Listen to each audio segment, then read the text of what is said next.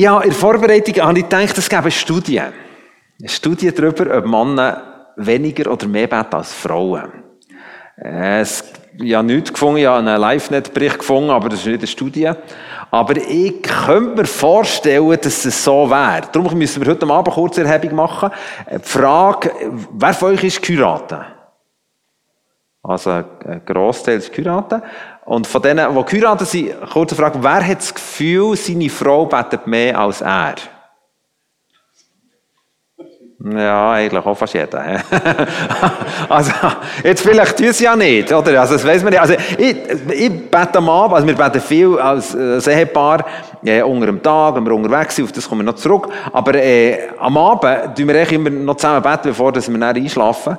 Und äh, mein Problem ist, ich schlafe eigentlich regelmässig bei dem Gebet ein. Wirklich, das, hey, das, hey, wirklich, wenn ich ablege, ist es ein Feierabend. Also, da, da, wirklich, das geht blitzartig. Also, wenn ich eine schlaflose Nacht habe, habe ich dreißig Sekunden gewacht. Also, das, und, und dann fange ich an zu beten und dann, puff, bin ich fort. Und darum, ich bin gar nicht sicher, ob meine Frau wirklich betet. Da also bin ich ein bisschen unsicher. Aber, aber mir sagt sie tüg. Sie ist nämlich sogar angestellt von einem Arzt, meine Frau, die zweimal in der Woche in die Arztpraxis geht als zahlte Betteren, die für die Arztpraxis betet. Von dem her gehe ich schon davon aus, dass sie wirklich tut. Aber am Abend bin ich nicht sicher. Gut.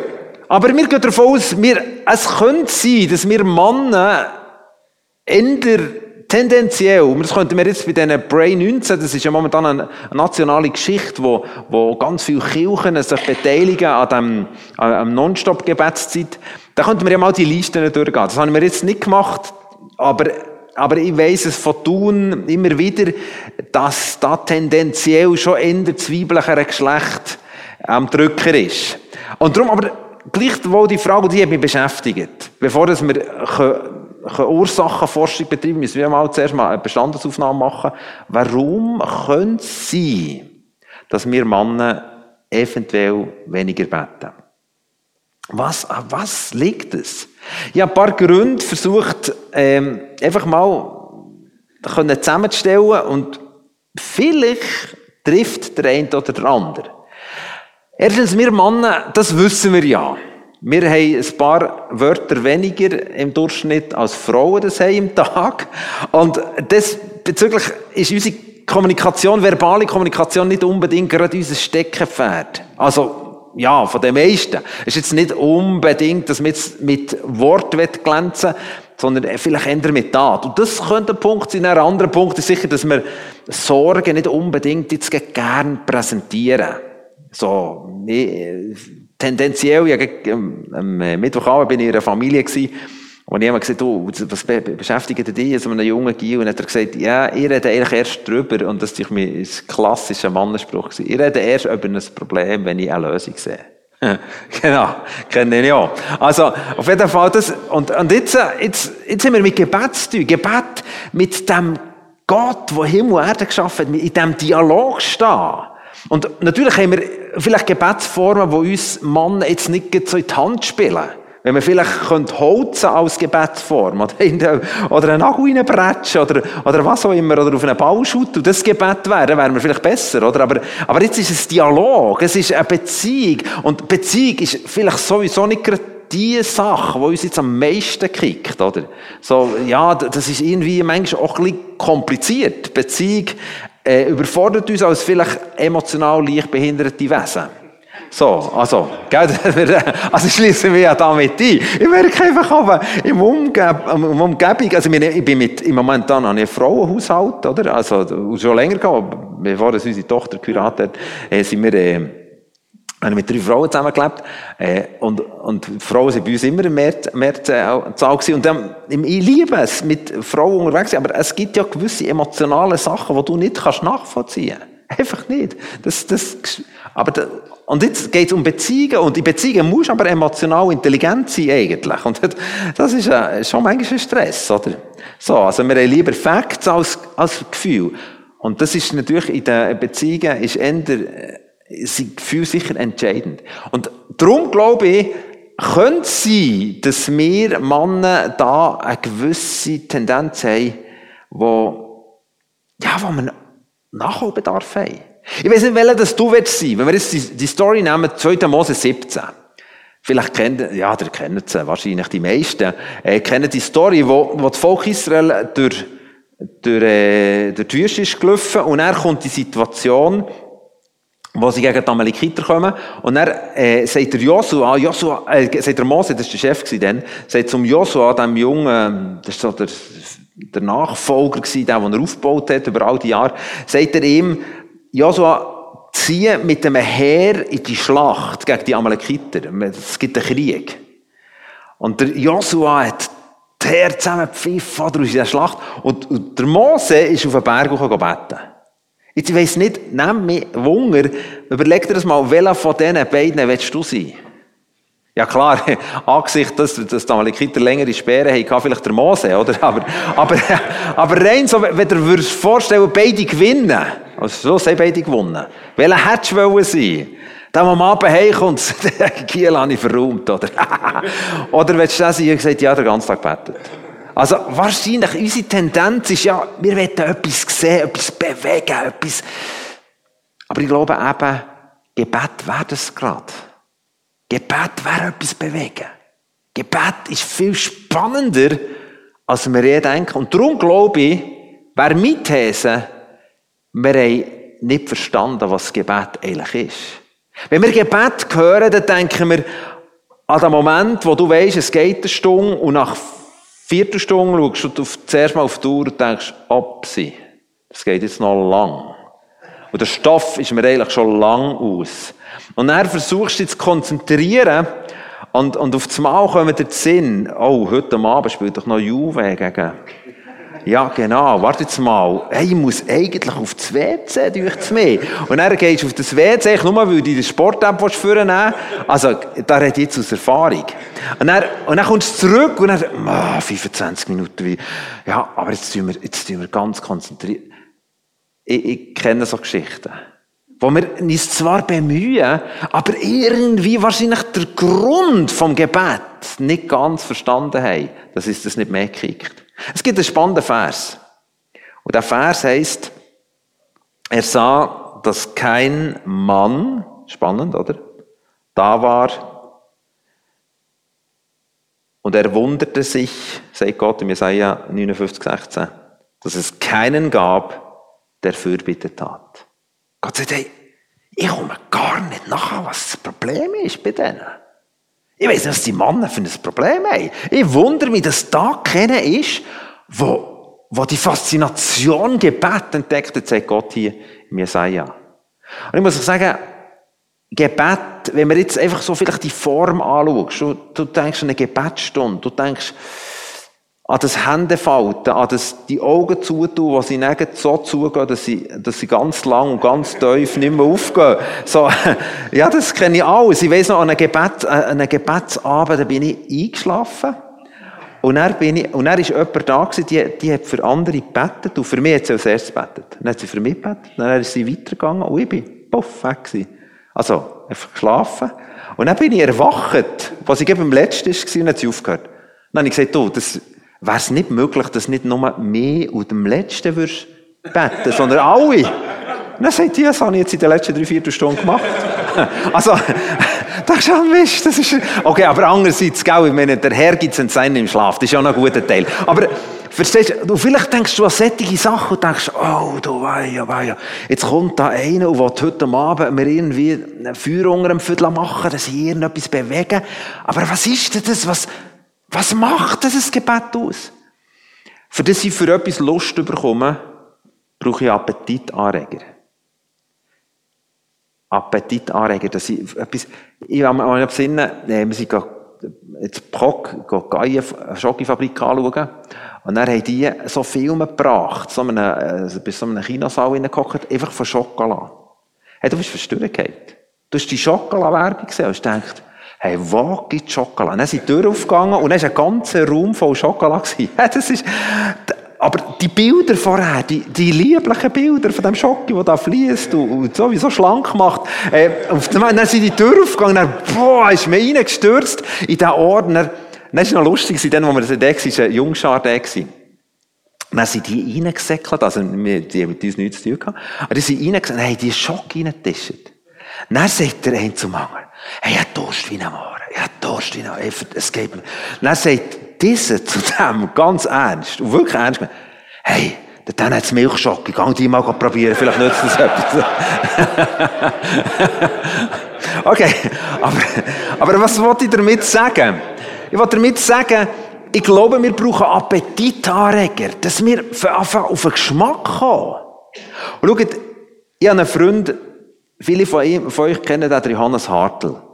Der hat vor Jahren in Augsburg, in einer Stadt mit dreihunderttausend Einwohnern, hat er angefangen, drei Stunden für sich zu beten pro Tag. Seine Frau hat das Gleiche gemacht und auch noch, noch Freunde. Und mit der Zeit hat das ergeben, dass vierundzwanzig Stunden gebetet ist worden in dieser Stadt. Und das jetzt seit Jahren. Seit, ich weiss, vielleicht acht Jahren oder so, ist es nonstop. Aber ich kann das nicht genau sagen, wie lange. Er hat Johannes getroffen und gesagt, Johannes, was gibt's denn für Auswirkungen? Was sieht man denn in eurer Stadt? Sieht man denn etwas von dem, wo die stundenlang immer wieder betend die Leute da sind? Weißt du, was das Spannende ist? Und der Freund hat gesagt, das glaube ich nicht. Du wirst sogar nachgucken und hat es gefunden, dass es genau so ist. In dieser Stadt, wo nonstop gebetet wird, wo Menschen zusammenkommen und die Faszination Gebet entdeckt hat, gibt es keinen einzigen Arzt, der mehr Kinder mehr abtreibt. Es ist in der Augsburger Allgemeine eine Stadt von dreihunderttausend Leuten. Also eine grosse Stadt für Schweizer Verhältnisse. In der Augsburger Allgemeine haben wir einen Bericht gefunden, wo ein Arzt geschrieben hat, es ist ein Phänomen. Wir haben keinen Arzt, der bereit ist, Kinder im ungeborenen Zustand zu töten. Es gibt es nicht mehr. Das ist wie etwas blockiert, oder eine Ehrfurcht ist über die Stadt gekommen, ohne, dass sie jetzt zur Regierung sind und einen Vorstoss gemacht haben. Und natürlich hat es dann die, die Frankfurter Allgemeine gesagt, wir haben ein Versorgungsloch, wir haben ein Versorgungsloch. Es ist überhaupt kein Versorgungsloch. Das ist ein Segen für die Stadt, dass sie das nicht machen. Ein gigantischer Segen. Aber was ist die Auswirkung von diesen Paaren? Und dann hat er gesagt, eine weitere Auswirkung ist, bei uns ist ein Strassenstrich verschwunden. Es gibt keine Strassenprostitution mehr bei dreihunderttausend Einwohnern. Freunde, das ist ein Wunder. Da hat etwas Gott bewegt im Himmel, es ist sichtbar geworden. Oder ich denke, am dreiundzwanzigsten September achtzehnhundertsiebenundfünfzig ist es, glaube ich, wenn ich mich richtig, ja, achtzehnhundertsiebenundfünfzig, ist ein Mann namens Jeremy Lampier, ist in New York, an einer Mittagszeit hat er gesagt, ich glaube, es ist Zeit für das Betten. Ich werde eine Gebetszeit zusammenrufen, wo, wo Unternehmer von dieser Stadt zusammenkommen über den Mittag, vor einfach eine Stunde zu beten für unsere Stadt. Um zwölf hat er das angesetzt. Und um zwölf war kein Knochen da gewesen. Am halb eins, bis am halb eins sind sechs Leute reingetröpfelt und bei diesen sechs Leuten ist es geblieben. Aber sie haben gebeten, du hast gewusst, das ist ein Auftrag, wir müssen irgendetwas vorbereiten, weiss nicht was, dass die Stadt gesegnet wird. Eine Woche später sind zwanzig gekommen. Eine Woche später sind sechzig gekommen. Und gleich darauf ist der Börsencrash in New York. Die Gebetsversammlungen, die der, La- der Jeremy Lampier angefangen hat, sind in der kürzesten Zeit auf dreitausend Leute angewachsen. Die Auswirkung war, dass im März drauf, im September ist es angefangen, im März drauf haben sich bereits zehntausend neue Leute in dieser Stadt für ein Leben mit Jesus entschieden. Für ein Leben, für die Ewigkeit. Zu wissen, ich bin ewig gerettet, ich habe eine Beziehung mit dem Gott. zehntausend. Kurz darauf an, es waren fünfzigtausend gewesen. Sie haben in den Park in New York Zelte aufbauen und es waren Gottesdienste mit bis zu hundertfünfzigtausend Menschen. Wie hat es angefangen? Mit einem einzigen am Mittag, am dreiundzwanzigsten September achtzehnhundertsiebenundfünfzig, am Mittag um zwölf Uhr, wo kein Schwein ist gekommen. Und dann nach einer halben Stunde von sechs. Wenn ich so etwas lese, ist das für mich wie eine Schockgewehr. Ich denke, wo ist das Gebet? Ich muss anfangen. Oder ich denke an die Geschichte von Daniel Nash. siebzehnhundertfünfundsiebzig ist er geboren, ist in England gewesen. Er hat gewusst, dass Gott ihm einen Auftrag gegeben hat, für Missionsstationen in Übersee, also in Amerika, zu beten. Er war nie in Amerika gewesen. Aber er hatte eine Landkarte gehabt und er hat eingeschrieben, dass er jeweils einen ganzen Tag hat er für eine Ortschaft oder für eine Region betet, für Leute, die schon dort waren als Missionare. Einen ganzen Tag. Und dann hat er eine betet, dann für die nächste, und für die nächste, für die nächste, für die nächste. Der Daniel Nash ist gestorben, ohne zu wissen, was er ausgelöst hat. Man hat seine Unterlagen gefunden, hat Recherchen gemacht in Amerika und hat herausgefunden, dass die, genau die Stationen und die Regionen in dem Abstand, wo er einen ganzen Tag jeweils genommen hat, er hat nicht jeden Tag beten können, sondern er hat vielleicht einen Tag noch pro Monat oder so, aber genau in dieser Zeit, in diesem Tag, in dieser Zeitform, ist genau in diesen Missionsstationen eine Erweckung, ein Hunger nach Gott ausgebrochen. Und zwar genau in der gleichen Reihenfolge, wie er betet hat, zum gleichen Zeitpunkt, wenn er betet hat. Wenn ich das höre, denke ich, Mann, ich verstehe Gott. Und er sagt, ich verstehe es nicht, dass sie nicht mehr sind, die beten. Was läuft mit denen falsch? Oder ich denke an unsere, unsere Geschichte vom Zweiten Weltkrieg. Vom dreizehnten auf den vierzehnten Mai neunzehnhundertvierzig. In dieser Nacht hat das japanische Radio verkündet, dass die Deutschen in unserem Land sind einmarschiert. In Waldenburg. dreizehnten und vierzehnten Mai. Und die Schweizer haben ehrlich die Fahne gestrichen und gewusst, dass es offen war. Auf eine ganz komische Art, obwohl das die Japaner, die verbündet sind zu Deutschland, das verkündet haben. Und damit haben gehört, dass das, und der Hitler hat, hat nicht nur den Befehl gegeben, sondern hat gesagt, wir werden es jetzt machen. In dieser Nacht sind sie nie gekommen. Warum? Tausende von Menschen haben sich versammelt und haben gebetet für den Schutz für unser Land.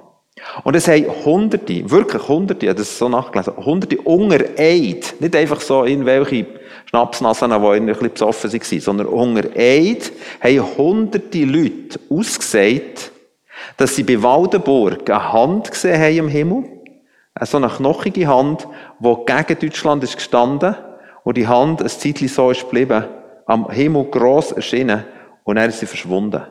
Und die Deutschen sind ja verschwunden. Was ist der Schlüssel zu dem? Gebet. Ich bin jetzt fünfzehn Jahre in unserem Dorf gewohnt. In einem Dorf in Thierachern, das ist all die, die zu tun schon haben Militär gemacht, haben Bekanntschaft gemacht mit dem, sind eben durchgelatscht. Genau.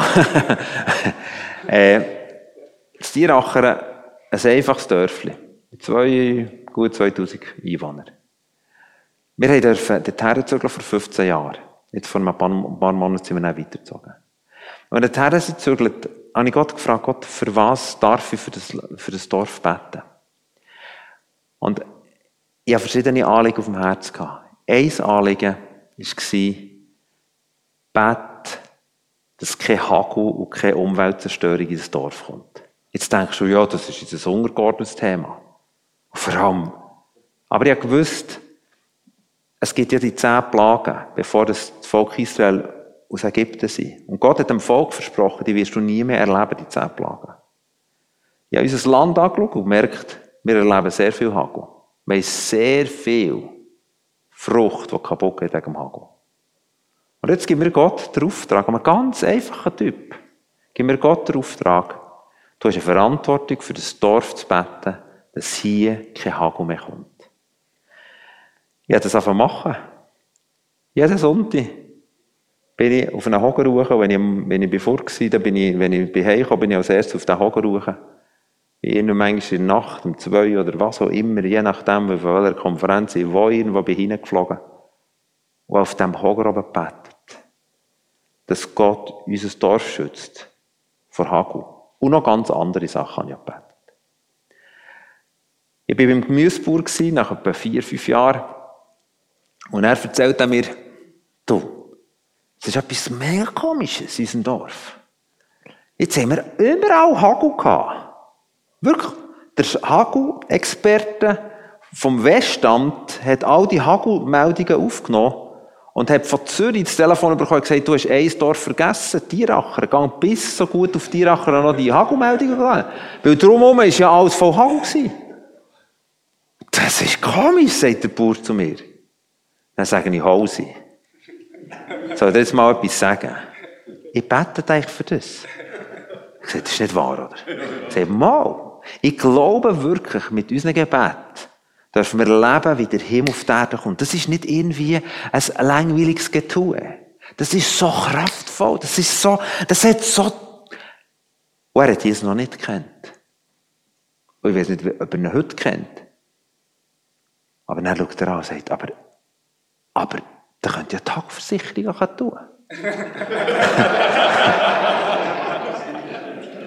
gesagt, ja, mach das unbedingt. Unbedingt, aber dann musst du mitglauben. Und dann hat er noch gesagt, ja, aber du, wenn das so ist, ja, noch eine Kuh, die hat einen Nagel gefressen, ich muss die abtun. Dann hat er gesagt, ja, komm, dann beten wir mal für die Kuh. Dann haben wir für die Kuh gebetet und die Kuh ist wieder weggekommen.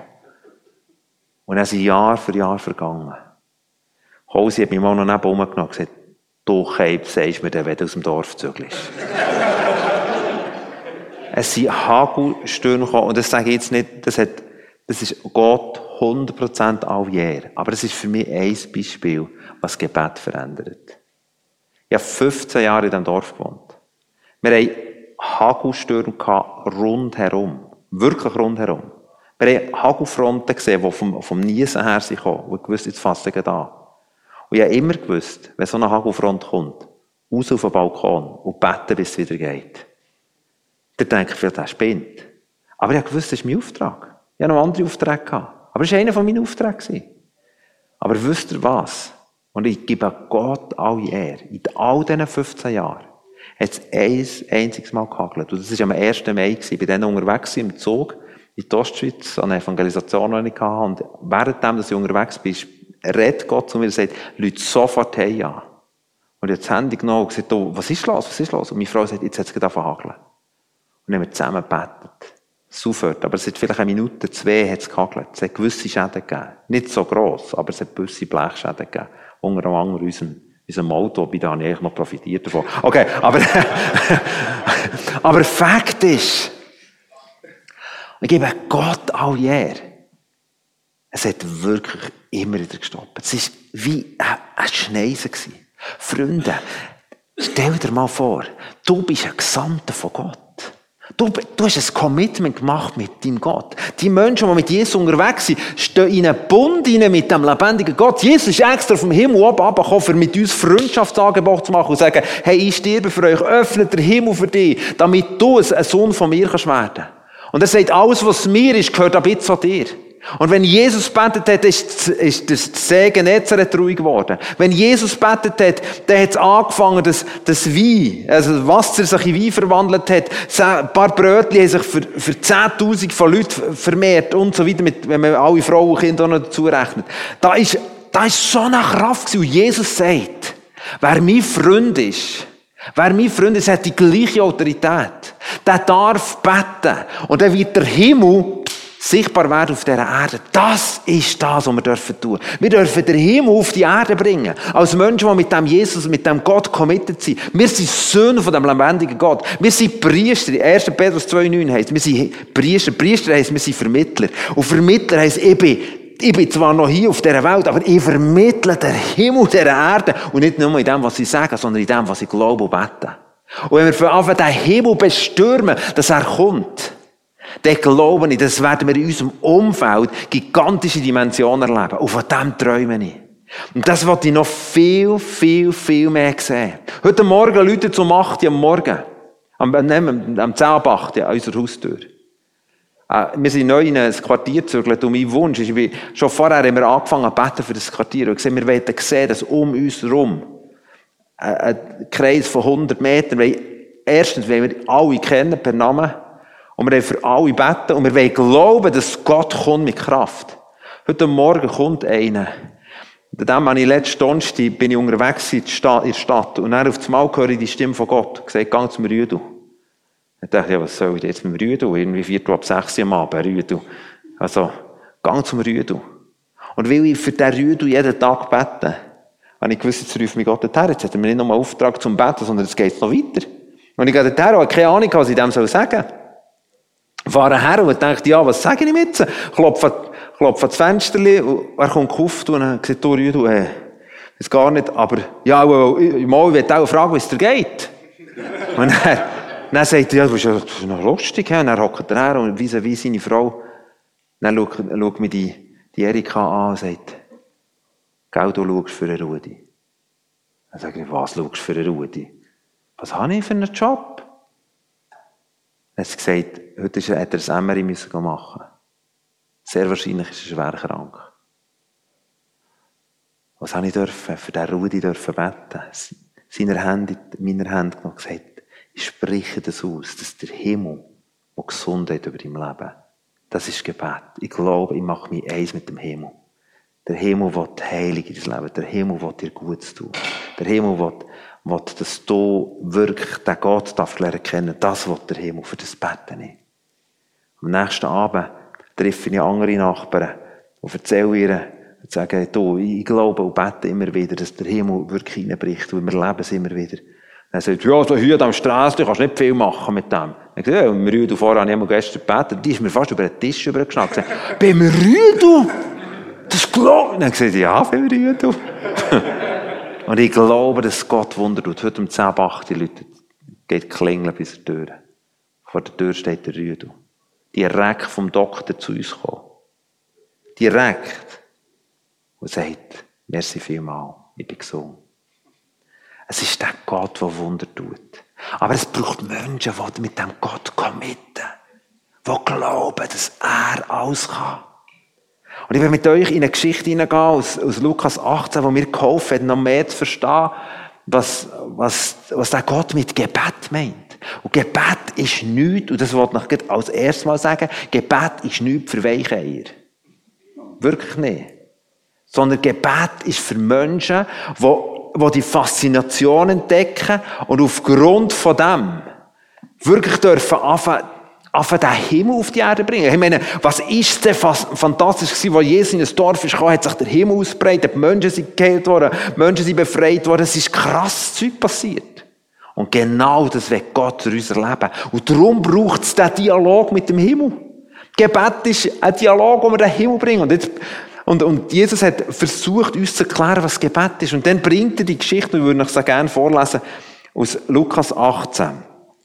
Er sagte ihnen aber auch ein Gleichnis dafür, dass sie alle Zeit, alle Zeit beten und nicht ermatten sollen. Und sprach, es war ein Richter in einer Stadt, der Gott nicht fürchtete und vor keinem Menschen sich scheute.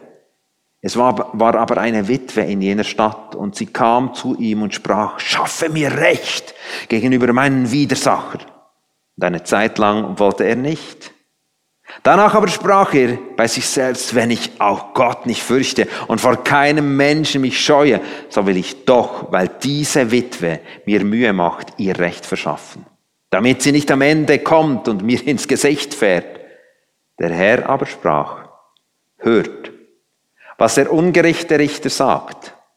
Gott aber, Gott aber, sollte er das Recht seiner Auserwählten nicht ausführen, die Tag und Nacht vor ihm schreien, und sollte er es bei ihnen lange hinziehen? Ich sage euch, dass er ihr Recht ohne Verzug ausführen wird. Doch wird wohl der Sohn des Menschen, wenn er kommt, der Glaube finden auf der Erde? Wird echt Jesus Männer finden, die in dieser Haltung unterwegs sind, wie der Lukas achtzehn beschreibt? Das fragt sich Jesus. Und er sagt, das ist das Gleichnis, wenn ich euch lernen zu beten, sagt Jesus uns da. Und was lernen wir aus dieser Geschichte? Der erste Punkt, da ist eine Frau, die Unrecht erlebt. Wir wissen gar nicht, ob das Unrecht ihr passiert, oder ob das Unrecht anderen ist passiert. Wahrscheinlich hat es mit ihrem Leben auch zu tun gehabt, aber es sind Sachen passiert, die einfach nicht richtig sind. Und dann sehen wir, und dann beschreibt Jesus eine Witfrau. Weisst du, eine Witfrau hat in der zumaligen Zeit, das war eine soziale, absolute Not gewesen. Eine Witfrau hat gar nichts gegolten. Eine Witfrau hat nichts zu sagen gehabt, einfach gar nichts. Und Jesus nimmt ausgerechnet eine Witfrau. Eine Witfrau, wo man sagt, weisst du, als Mädchen, geh wieder heim. Schweig mal. Mütti, du hast nichts zu melden hier. Und er nimmt eine Witfrau und sagt, Freunde, wenn es um das Gebet geht, fühlt ihr nicht manchmal vielleicht wie eine Witfrau. Der, der denkt, die eigentlich gar nichts zu sagen. Ich meine, schau mal mein, mein Leben an, mein Stand an, ich meine, schau mal all die Messes an, die ich biete, all die Fehler, die ich produziert habe, all die Momente, die ich versagt habe. Also ich habe sicher nichts zu sagen. Das ist doch oft unsere Ausgangslage im Gebet. Denke ich, ja, der Kuno, der, der ist ein crazy Typ, der betet für einen Haken, als wäre mir nicht einmal zu Sinn gekommen. Ja, mir wäre es auch nicht zu Sinn gekommen. Übrigens, wenn es Gott nicht gesagt hat. Aber du fängst an, du, du hockst manchmal so da, hast das Gefühl, du hättest eigentlich gar nichts. Du, hey, wenn du mit dem Jesus in einer Beziehung stehst, dann bist du Teil von der Familie von Gott. Du bist abgesandt von innen. Du bist hier auf dieser Erde. Du hast nicht nichts, sondern du hast extrem viel. Und auch die ganze Fülle vom Himmel, Epheser eins drei heisst, der ganze Segen vom Himmel ist auf unserem Leben. Wir sind irgendwelche Wandschleicher, irgendwelche, die warten, bis wir, da, bis wir da im, im Sarg liegen und dann wissen wir wenigstens, dass die Ewigkeit kommt. Natürlich ist das gigantisch, dass die Ewigkeit kommt. Aber hey, hier haben wir einen Auftrag. Und darum ist Gebet für Menschen, die Verantwortung wahrnehmen. Und das wollen wir ja, wir Männer. Verantwortung wahrnehmen, Verantwortung wahrnehmen für, für mein Umfeld, für meine Familie, Verantwortung wahrnehmen für mein Quartier, Verantwortung wahrnehmen für mein Land, Verantwortung wahrnehmen für meine Bude. Wenn du Verantwortung wahrnimmst, und die, die Frau, die Witfrau, hat eine ganz schlechte Ausgangslage gehabt, für das sie Verantwortung wahrnehmen konnte. Aber sie hat sie genommen. Und genau das ist das Beispiel, das Jesus bringt. Er sagt, hey Freunde, Gebet ist, übernimm Verantwortung. Übernimm Verantwortung für deine Nachbarn. Übernimm, du sagst, ja, meine Nachbarn, meine Nachbarn scheiden sich, ja, die sind zwischen vierzig und fünfzig, das sind so Szenen, weil sie, hey, übernimm mal Verantwortung. Das dürfen wir ja schon so reden, wenn wir jetzt unter Mannen sind, oder? Da gehen wir jetzt nicht in den Sack, oder? Also, übernimm Verantwortung. Das ist Gottes Auftrag. Nicht Gott drückt jetzt auch, jetzt nimmst du, sondern, hey, hey, weisst du was? Du weisst nicht, was auf deinem Leben liegt. Nämlich Jesus. Jesus in dir ist die Hoffnung verherrlichen. Da ist der ganze Himmel in dir manifestiert. Übernimm das bisschen gut. Übernimm Verantwortung. Das zeigt die Witfrau. Die hat Verantwortung genommen. Die ist einfach gegangen und gesagt, ich nehme Verantwortung. Und das Zweite ist, was die Witfrau macht, und das beeindruckt mich. Die Frau fordert ein Recht ein. Die hat verstanden, jetzt läuft hier etwas nicht richtig. Das ist einfach nicht richtig. Und jetzt fordert die ein Recht und sagt, hey, weisst du was? So läuft es nicht hier. Und weisst du, was unser Recht ist? Wir sind Bürger vom Himmel. Wenn du da bist und vielleicht noch keine Beziehung mit dem Jesus hast, dann werde ich dich ermutigen, auch Bürger von diesem Himmel zu werden. Das ist das Fantastischste. Ja, vor, vor, vor Jahren habe ich das Jesus annehmen, bin Teil geworden von, von, von seiner Familie. Und jetzt bist du Bürger von diesem Himmel und hast eine Verantwortung, den Himmel hier zu repräsentieren. zweiter Korinther fünf zwanzig heißt, wir sind Botschafter an seiner Stadt. Da, wo Jesus ist gestanden, steht es mir. Verbunden mit dem Himmel. Der Heilige Geist lebt in mir. Und jetzt ist die Frage, nach welchem Rechtssystem orientieren wir uns? Wenn es um Recht geht. Orientieren wir uns am Rechtssystem von unserem Staat und sagen, ja, das, da meine, ja, ein bisschen abtreiben, ein bisschen scheiden, ein bisschen, ja, ja, das kann's. Oder sagen wir, weisst du was, das ist nicht im Masterplan vom Himmel. Ein bisschen Hagel ist nicht im Masterplan vom Himmel. Dürre übrigens auch nicht. Das ist nicht im Masterplan vom Himmel. Autounfälle ist nicht im Masterplan vom Himmel. Suizide ist nicht im Masterplan vom Himmel. Firmen, die bankrott gehen, glaube ich nicht, dass es ein Masterplan vom Himmel ist. Krankheit ist nicht ein Masterplan vom Himmel. Das ist nicht im Recht vom Himmel. Das Recht vom Himmel sehen wir etwas anderes. Dass Menschen in Depression fallen, da klagen wir niemand, aber das ist doch nicht im Plan vom Himmel. Unser Problem ist, wir fangen an zu dealen mit der Situation und sagen, ja, jetzt versuchen wir das Beste daraus zu machen. Die Frau hat nicht gesagt, oh Scheiße, sie haben ein Unrecht. Ja, komm, jetzt versuchen wir mit diesem Unrecht einigermaßen zu überleben. Oder in der Geschichte. Ja, jetzt arrangieren wir halt. Das ist halt so, ja, jetzt komm, irgendwann, ja, irgendwann wird der Wind auch drehen. Irgendwann kommen dann wieder bessere Zeiten. Jetzt sind wir halt ein paar krank. Aber, ah, nein, nein, nein. Nein, nein. Das war nicht der Gruf von dieser Frau. Die Frau hat sich eins gemacht mit dem Himmel. Und hat gewusst, hey, der Masterplan vom Himmel, wo Jesus nämlich ist, hat er demonstriert, was der Masterplan vom Himmel ist. Er macht die Traurigen glücklich, er macht die, die Blinden sehend, er, er bringt, er bringt Freude, oder er bringt Gerechtigkeit in die Ungerechtigkeit, er, er lässt die Gefangenen frei. Das ist der Masterplan vom Himmel. Und Jesus hat uns demonstriert, was das ist. So eindrücklich. Und es geht darum, das Recht, das er in uns demonstriert hat, das im Gebet ist nichts anderes. Das ist ein juristischer Akt. Freunde, und jetzt wird es spannend als Mann. Das ist nicht irgendwie ein Klüppchen, das vor sich her nöschelt eine Stunde und, nach, und schaut, weil er das nicht einschläft. Sondern da ist ein juristischer Fall. Wir hatten eine Kurve in unserem Dorf gehabt. Da sind immer wieder Unfälle und mehrmals tödliche Unfälle passiert. Ich dachte, hey, das ist doch nicht richtig. Hey, das ist doch nicht richtig. Das wollte ich nicht mehr. Ich habe mich mit dem Himmel connected. Ist der Himmel, was denkst du? Ist das richtig, dass da immer pollet? Und er, nein, nein, natürlich nicht. Du musst nicht zweimal fragen. Also, was muss ich jetzt? Jetzt bin ich die Witfrau. Ja, ich bin noch, aber ich bin der Matthias «Kuno», ich weiss auch nicht, du, gestern habe ich einen Fehler gemacht, vorgestern, ich weiss nicht, was ich soll. Ja, aber du bist gerecht, das Blut vom Lamm. Hey, hallo. Du bist der Jesus. Okay, gut. Ich übernehme Verantwortung. Was ist jetzt, was muss ich machen? Ich fordere das Recht in dort. Ja, jetzt in dieser Kurve ist schon ein Kreuzchen gestanden, von dem, der als letztes gestorben ist. Und es hat wirklich regelmässig geballt. Was heisst das? Jetzt wird es spannend, es ist juristisch. Jetzt bin ich in die Kurve gestanden und gesagt, hier passiert das im Fall nicht mehr. Weil ich als Bote vom Himmel komme jetzt gerade hierher. Ich als Matthias Kuhn hätte keine Autorität. Aber weil der Jesus in mir lebt und mein Name im Buch vom Leben ist geschrieben, darf ich hier im Namen von Jesus Christus. Darum sagt er, betet in meinem Namen. Im Namen von Jesus, nicht im Namen von Matthias Kuhn, sondern im Namen von Jesus. Habe ich herausgefunden, das ist übrigens nicht richtig, was hier läuft. Das ist nicht richtig, dass der gestorben ist. Es ist nicht richtig, dass der Schüler da vor Jahren gestorben ist. Das ist einfach nicht richtig. Es ist nicht richtig. Das habe ich herausgefunden. Das hat der Himmel. Das findest ja du raus. So Impuls immer. Und jetzt sage ich hier, das passiert hier nicht mehr. Einfach nicht mehr. Wirklich nicht mehr. Und dann bin ich regelmässig, habe ich es gemacht. Eines Tages bin ich Tennis spielen.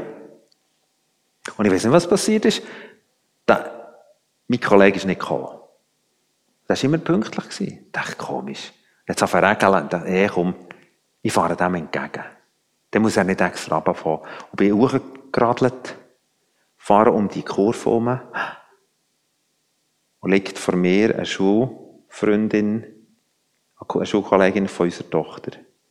Ist voll in dieser Kurve, voll in ein Auto hineingejagt. Das Auto hat die Frontscheibe verbrechen gehabt. Und ich liege dort. Und jetzt auf Beben.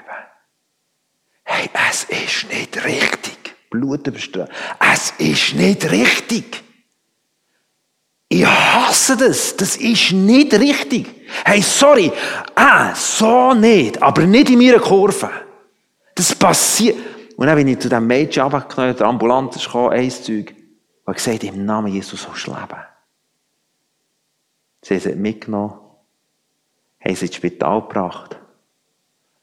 Im Spital ist sie untersucht. Und stellen völlig perplex fest, dass sie hundert Prozent gesund ist, nichts gebrochen, nichts Schädigung, nicht einmal eine Hirnerschütterung hat, obwohl das der, der Helm so gespalten war, zwei Witzigkeiten, obwohl das sie mit ihrem, mit ihrer Schulter in die Frontscheibe ist, dass die ganze Frontscheibe kaputt ist gegangen. Am gleichen Abend hat sie heim dürfen.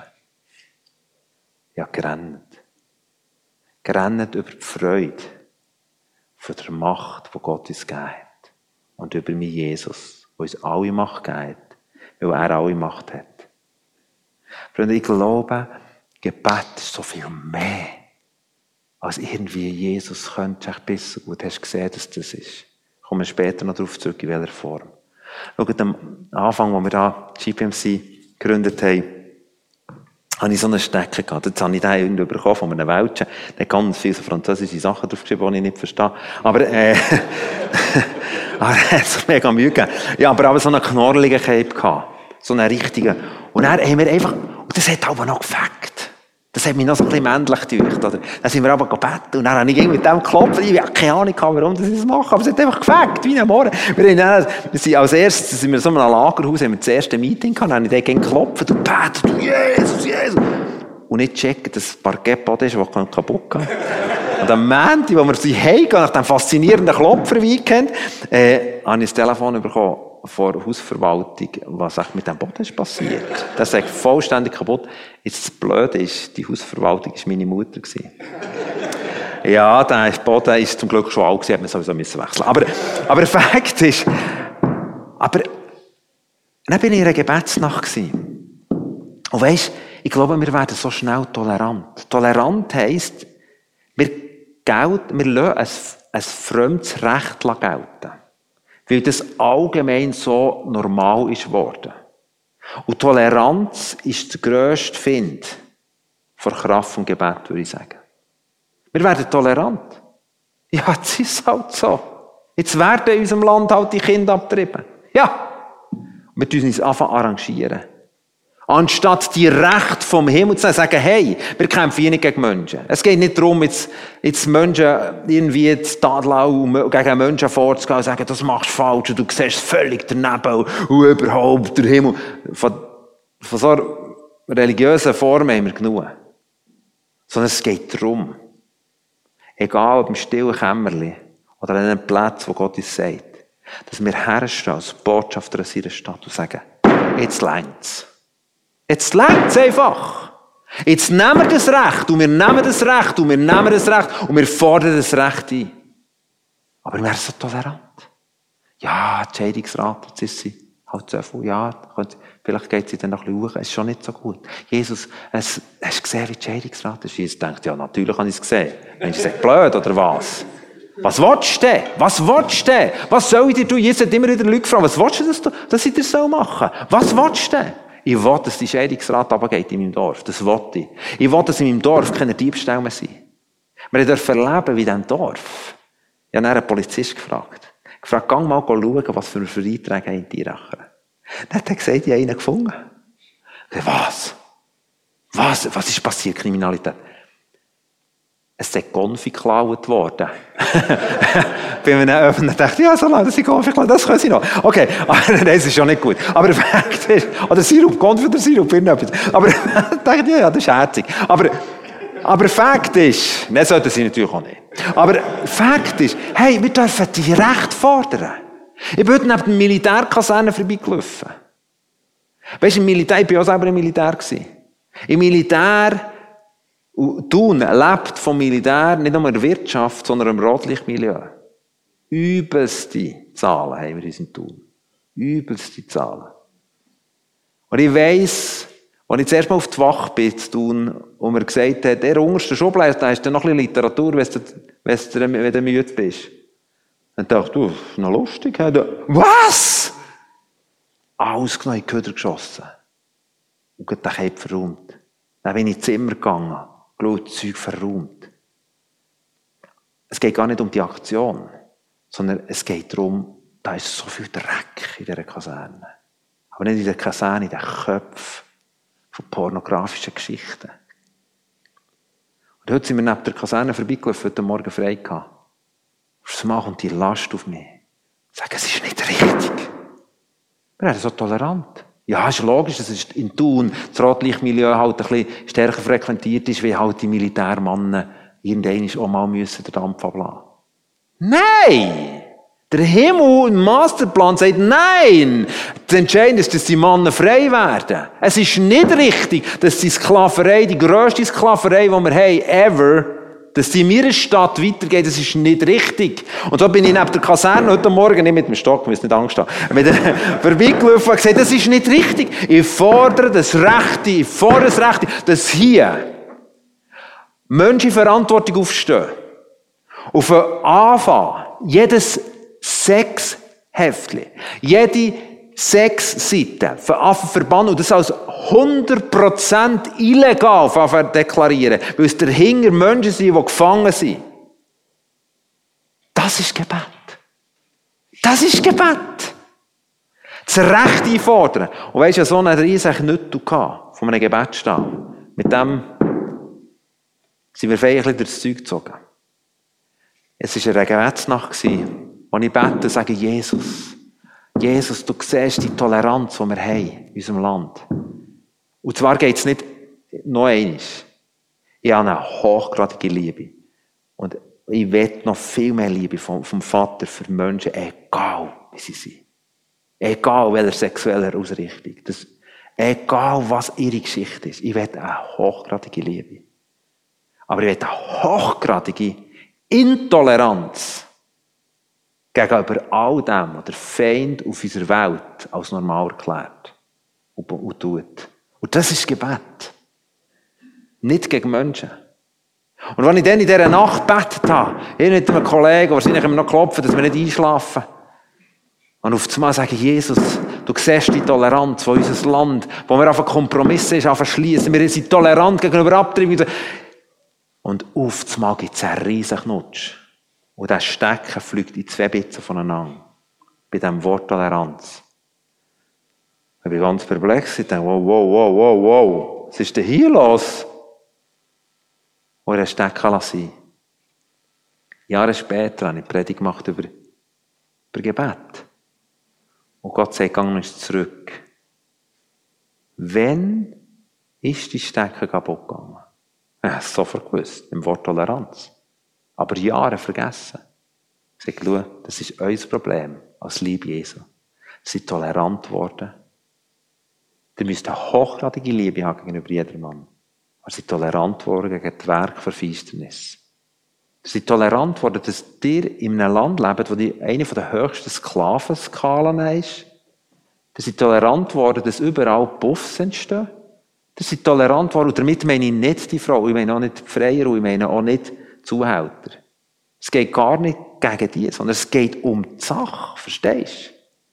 Es geht um die Sache. Vom Himmel, der Himmel will, dass wir hier auf Erde stehen und anfangen, die Werte vom Himmel hier auf die Erde zu proklamieren und sagen, hier läuft es so und nicht anders. Weil Jesus hat uns gesagt, betet, dass die Reich kommt, nicht nur im Himmel, sondern hier auf Erde. Das ist für Mann etwas. Das ist spannend. Wenn du anfängst und sagst, du mit zusammen mit meinem Nachbarn, der mit Jesus unterwegs ist, und wir laufen durch unser Quartier und sagen, es ist nicht richtig, wenn hier durch ein Diebstahl passiert. Es ist nicht richtig, dass in dieser Bahnstrecke Suizid immer wieder passiert. Es ist nicht richtig. Es ist einfach nicht richtig. Und genau das hat die Frau gemacht. In dieser Geschichte. Sie hat proklamiert, was das Recht vom Himmel ist. Und auch, wie heisst es? So schön. Der Richter von dem, was ist gestanden. Der hat auf eine zittrige Knie bekommen und gesagt, hey, hey, hey, hey, hey, hey, hey, hey, wenn die so weiterfährt. Und hat ihr das Recht geschenkt. Und das war ein böser Richter. Wie viel mehr wird unser Vater im Himmel, der ein guter Freund und ein guter Vater ist, uns das Recht ermöglichen, wenn wir ihn bitten wie die Witfrau. Und die Witfrau, das heisst, sie hat ein paar Tage das gemacht. Sie ist nicht angetrieben worden von einem sichtbaren Erfolg. Nicht antrieben bei dem, dass sie jetzt sehen, ja, das ist alles gut, wir sind einmal durchgelaufen, alles ist gut, das ist tipptopp. So. Sondern die Frau hat nicht aufgegeben. Gebet heisst, wir sind nicht fokussiert auf das, was wir sehen, sondern auf das Recht, das der Himmel durch unser Leben auf die Erde bringen will. Und das kann manchmal lang gehen. Ich bin sieben Jahre lang um ein früheres Dorf gefahren. Jüdendorf hat das geheissen. Sieben Jahre lang. Einmal in der Woche haben wir Gott den Auftrag gegeben, am Morgen steigst du auf das Velo und fährst um das, um das ganze Dorf herum. Und es war noch so weit das Dorf. Es hatte Almend, es hatte Jüdorfberg. Dann bin ich einmal drum herumgefahren und habe gesagt, Gott gesagt, okay, wir machen einen Deal. Du musst mich genau um diese Zeit wecken. Und zwar also auf die Minute genau. Ich weiss, ich weiss die Zeit nicht mehr. Wenn das, wenn die Zeit aufleuchtet, das war brutal früh, wenn die Zeit aufleuchtet, dann stehe ich auf und mache es. Einmal in der Woche. Erwachen? Nein. Muss ich das jetzt gesehen haben? Okay. Ich bin auf das Velo, bin um das Dorf herumgefahren. Nach sieben Jahren. Ich habe immer gebetet. Es ist nicht richtig, dass in diesen Schulhäusern das Evangelium nicht verkündet wird. Es ist nicht richtig. Es ist einfach nicht richtig. Und ich bete dafür, dass die Türen aufgehen. Nach sieben Jahren haben wir Gott die Tür aufgetan. Und ich habe in jeder Oberstufenklasse von diesem Dorf persönlich eine Stunde lang das Evangelium verkündigen. Es war eine traurige Geschichte vorher, die aber Gott auch wieder im Gebet gelöst hat und dann hat Gott die Tür aufgetan. Ich glaube, wir dürfen uns nicht antreiben zu dem, was wir sehen. zweiter Korinther fünf sieben heisst es, geh im Glauben und nicht in dem, was du siehst. Und die Witwe hat uns vorgemacht, was das heisst. Ein weiterer Punkt in dieser Geschichte ist, die Frau ist direkt zum Chef. Coole Frau, Witfrau, nichts zu sagen, ehrlich, eine Anständige, geht direkt zum Chef. Er sagt, hey, hier geht es im Fall, es geht nicht so, nein, das geht nicht so. Hebräer vier sechzehn heisst es, lasst uns mit Freimütigkeit zum Thron von Gnade kommen. Dass die Menschen, die Jesus annehmen dürfen, die kommen in die Familie von Gott. Sie leben zwar noch auf dieser Welt, aber sie sind Teil dieser Familie von Gott. Und von dem Moment, an wir Familie von Gott sind, haben wir direkten Zugang zu dem Vater im Himmel. Der Vater wird unser Vater, der Vater, der Himmel und Erde geschaffen hat. Das ist mein Dad. Den kennen wir brutal gut. Und der kann alles. Und unser Teil ist, wir gehen direkt zu ihm. Wir sagen, Vater, haben wir ein Problem hier auf der Erde?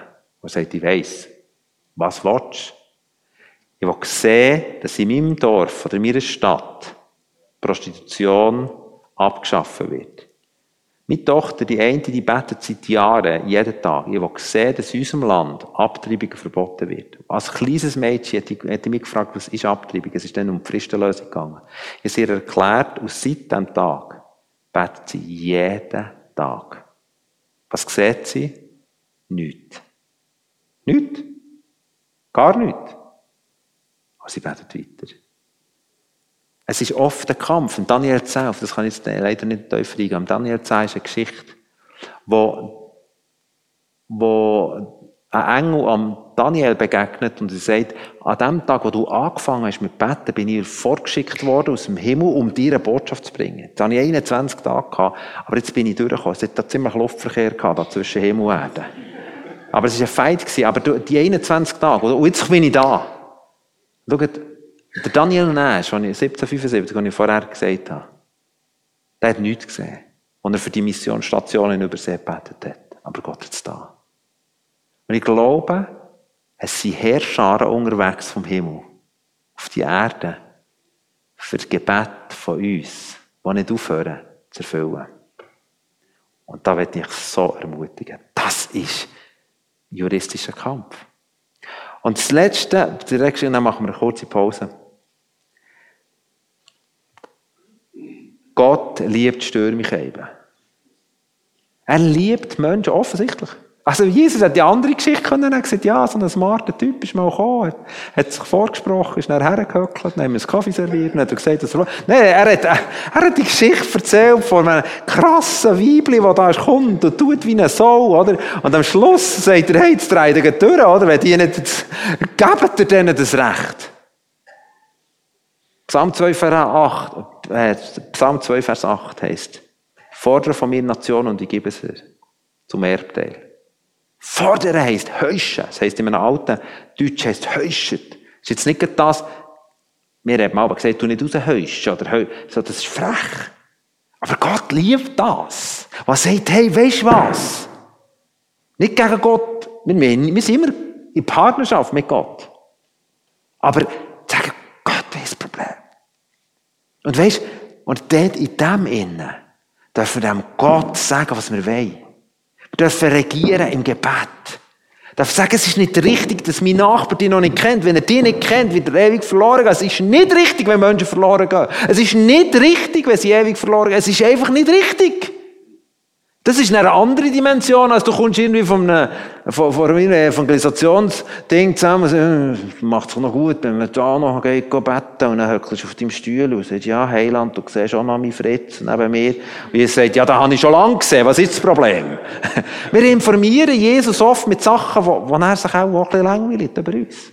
Man sagt, aber was willst du denn? Hey, nimm doch die Wipfrau und sag, was willst du? Und dann dürfen wir es fordern.